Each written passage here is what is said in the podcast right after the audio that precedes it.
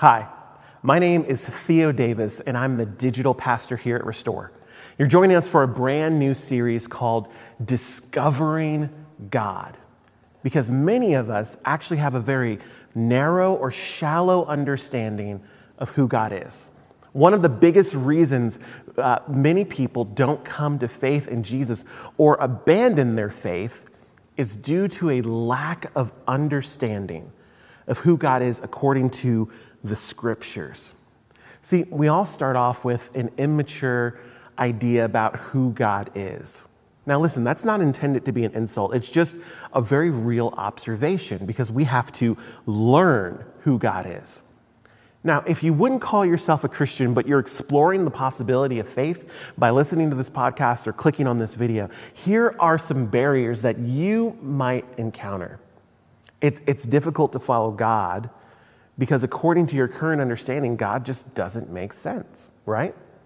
It, it might be difficult to start following God because when you see other Christians ignoring what the Bible says, how, how can that be authentic faith? Now, if you are a Christian, here are some barriers you might experience when it comes to having faith in God and understanding God. See, when we have when our faith is easily shattered in moments of crisis or challenges, um, what do we do then? Our, our frustration with God flares quickly because we don't understand why He does or doesn't do certain things.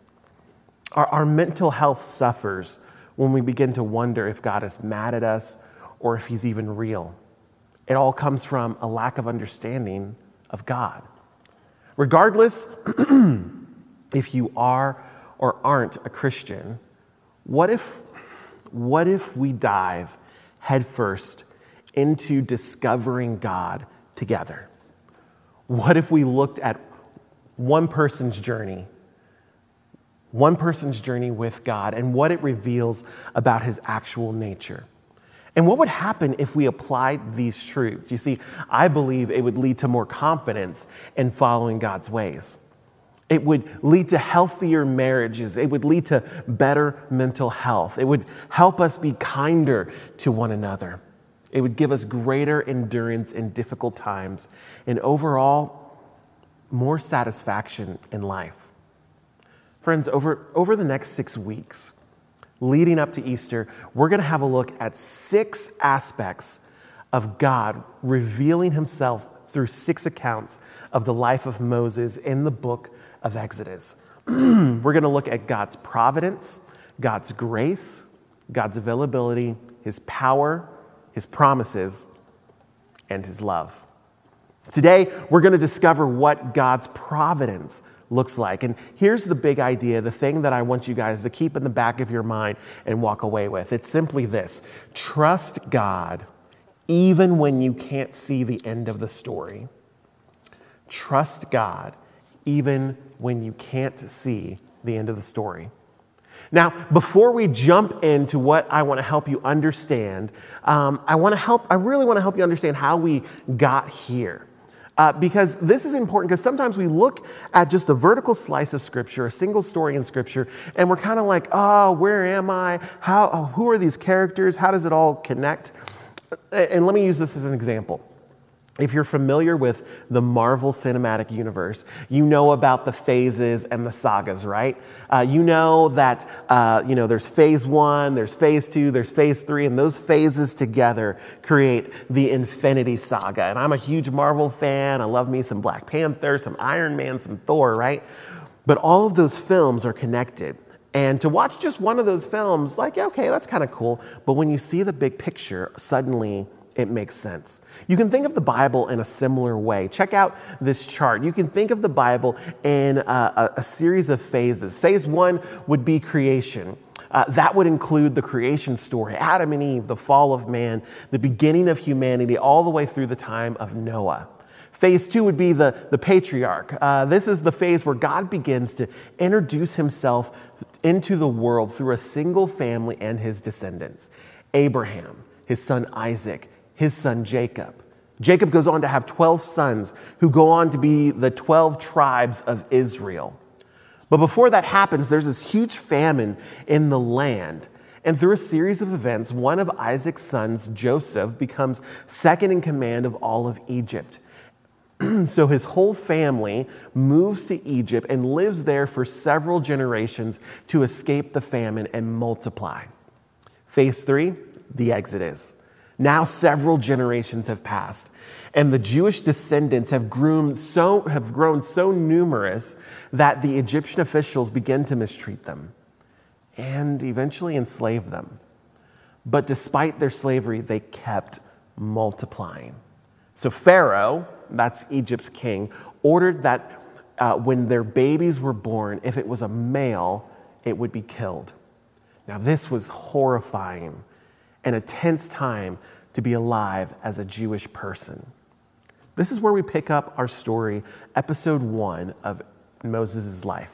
Let's read the scripture, Exodus chapter 2, verses 1 through 2. It says this About this time, a man and woman from the tribe of Levi got married. The woman became pregnant and gave birth to a son. She saw that he was a special baby and kept him hidden for three months.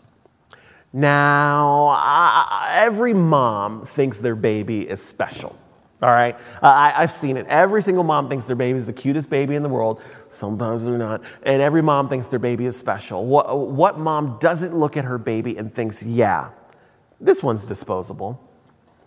So it isn't surprising that she would want to keep her son alive despite this law in Egypt that her son needed to be killed. Imagine the worry this mother must have faced for nine months of her pregnancy no ultrasound back then to find out right away if it was a boy or a girl. She waited for nine months to discover, oh, it's a boy. And when Moses was born, her heart must have been filled with joy and heartache all at the same time because she likely knew other mothers whose sons met a grim fate during this time. Scripture tells us when she could no longer hide him, she made a daring choice.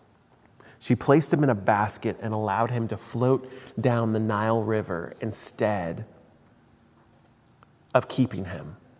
Now, I could read the next portion of this passage, but I'd rather show it to you. Let's watch this clip from The Prince of Egypt. Baby be still, love, don't cry.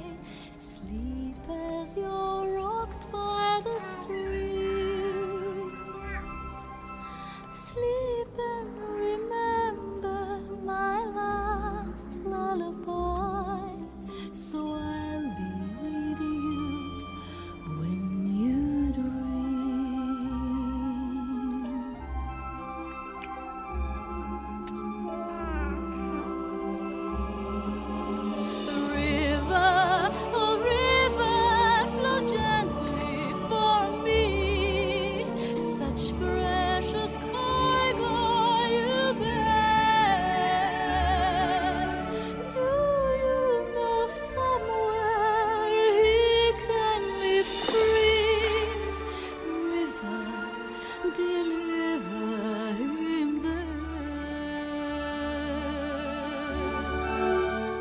wonder, I wonder what this mother's thoughts of God were in this moment.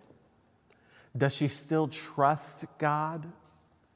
Is she resentful of him for not simply fixing the situation in an instant? He's God, isn't he? Couldn't he have just snapped his fingers and fixed everything? We don't know her thoughts, but she did take some action. Uh, later in the story, we see Big Sister, right? You saw Big Sister kind of following along in the Nile. This Big Sister was curious. She had known, uh, she, she, she had to know how the story was going to end.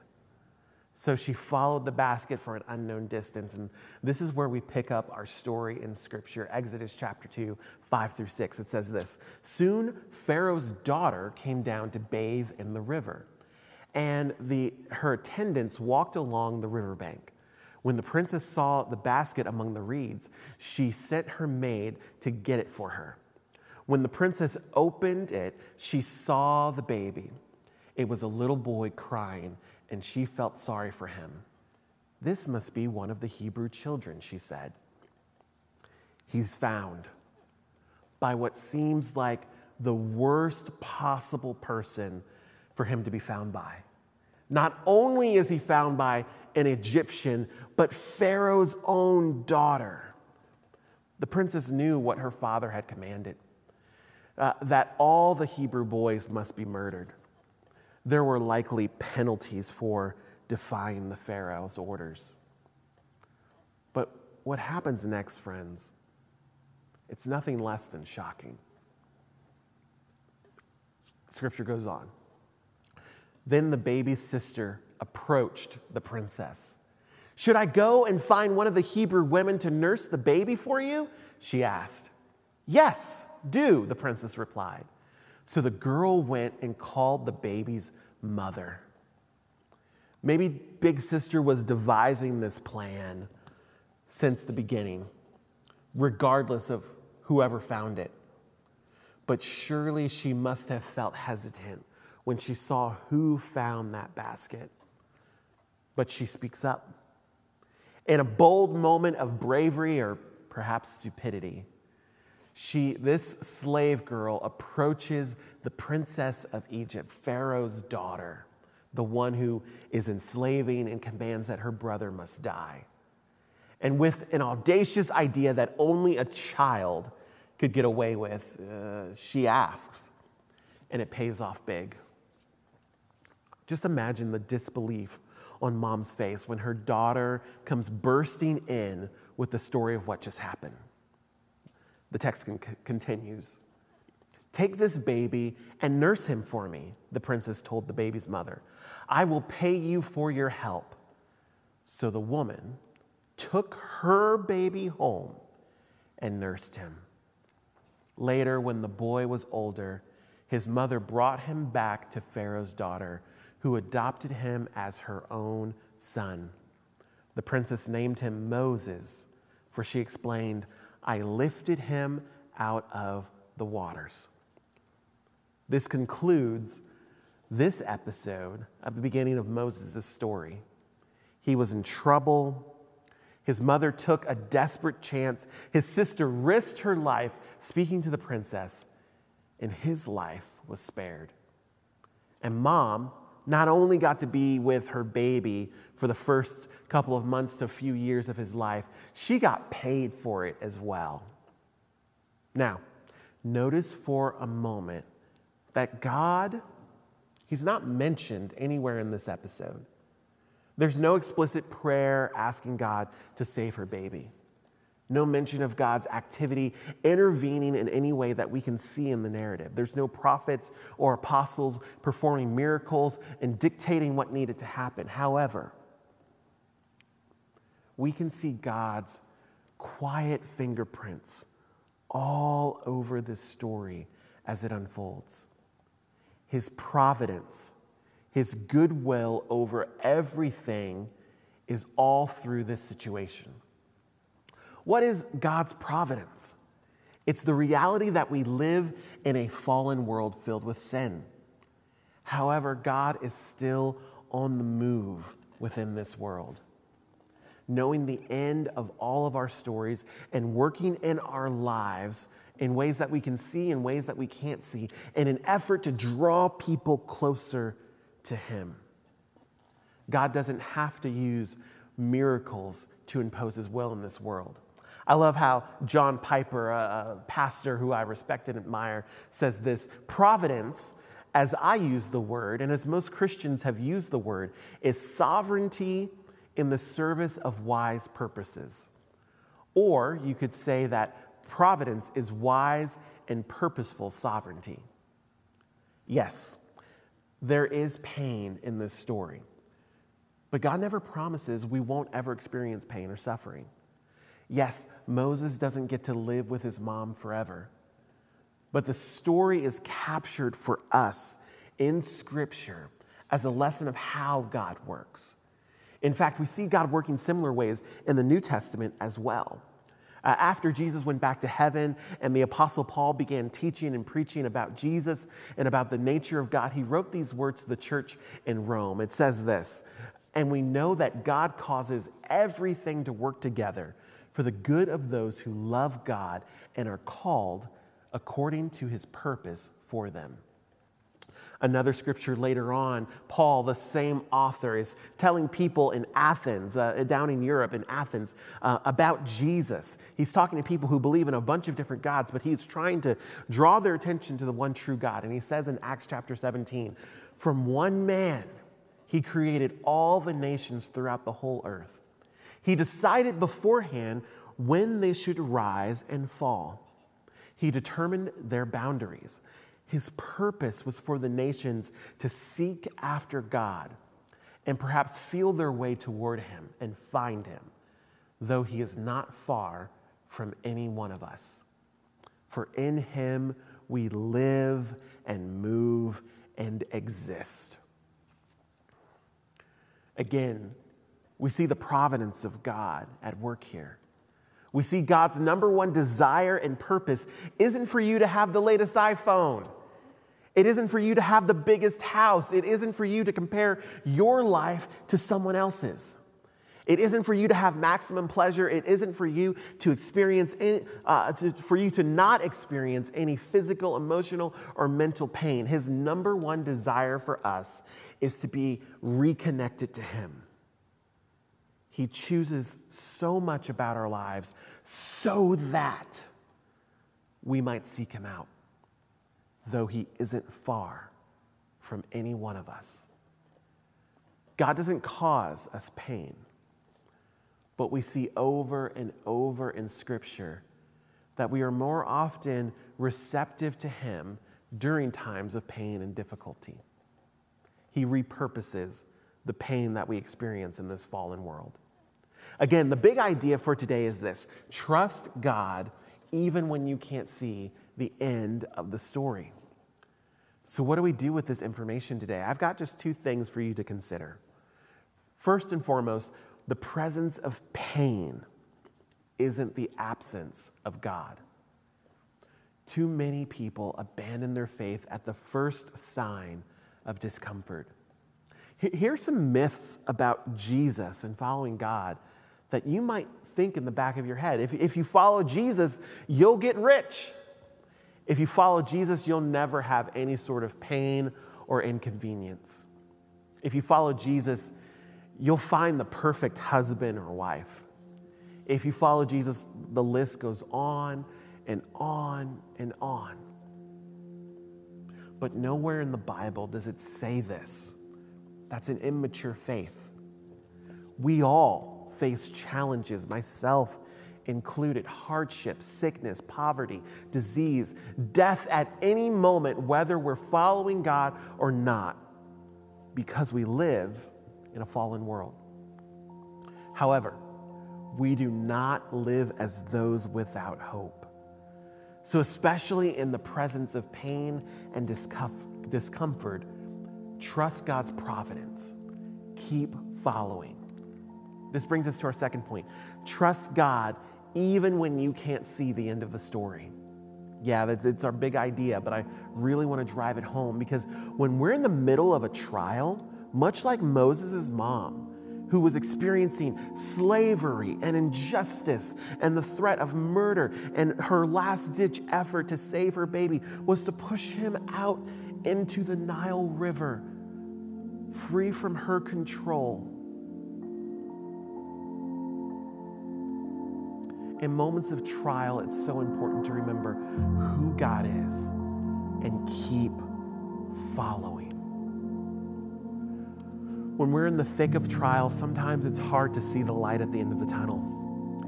And you know what the what the hardest thing is that we need to accept? Sometimes you and I, we don't get to see the end of the story in our lifetimes. Sometimes our hardships and trials don't pay off until one or more generations down the line. I, I think of the enslaved Africans who were kidnapped from their homes, brought to America, and were treated like cattle under some of the most horrific conditions imaginable.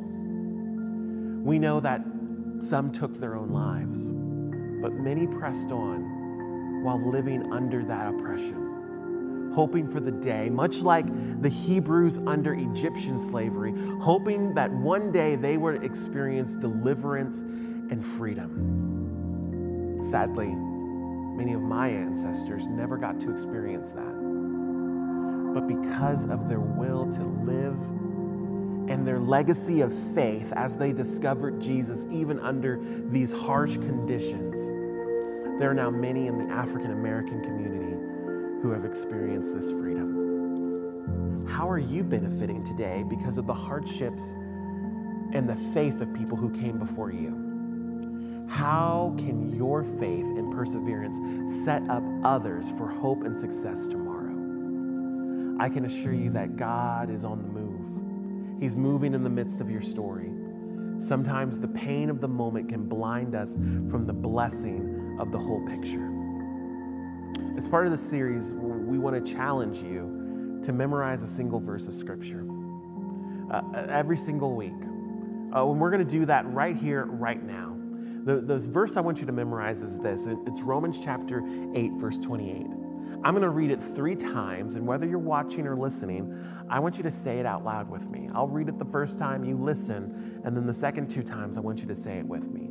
It says this And we know that God causes everything to work together for the good of those who love God and are called according to his purpose for them. Now say it with me. And we know that God causes everything to work together for the good of those who love God and are called according to his purpose for them. One last time. And this is my prayer over you. And we know that God causes everything to work together for the good of those who love God and are called according to his purpose for them. Romans chapter 8, verse 28.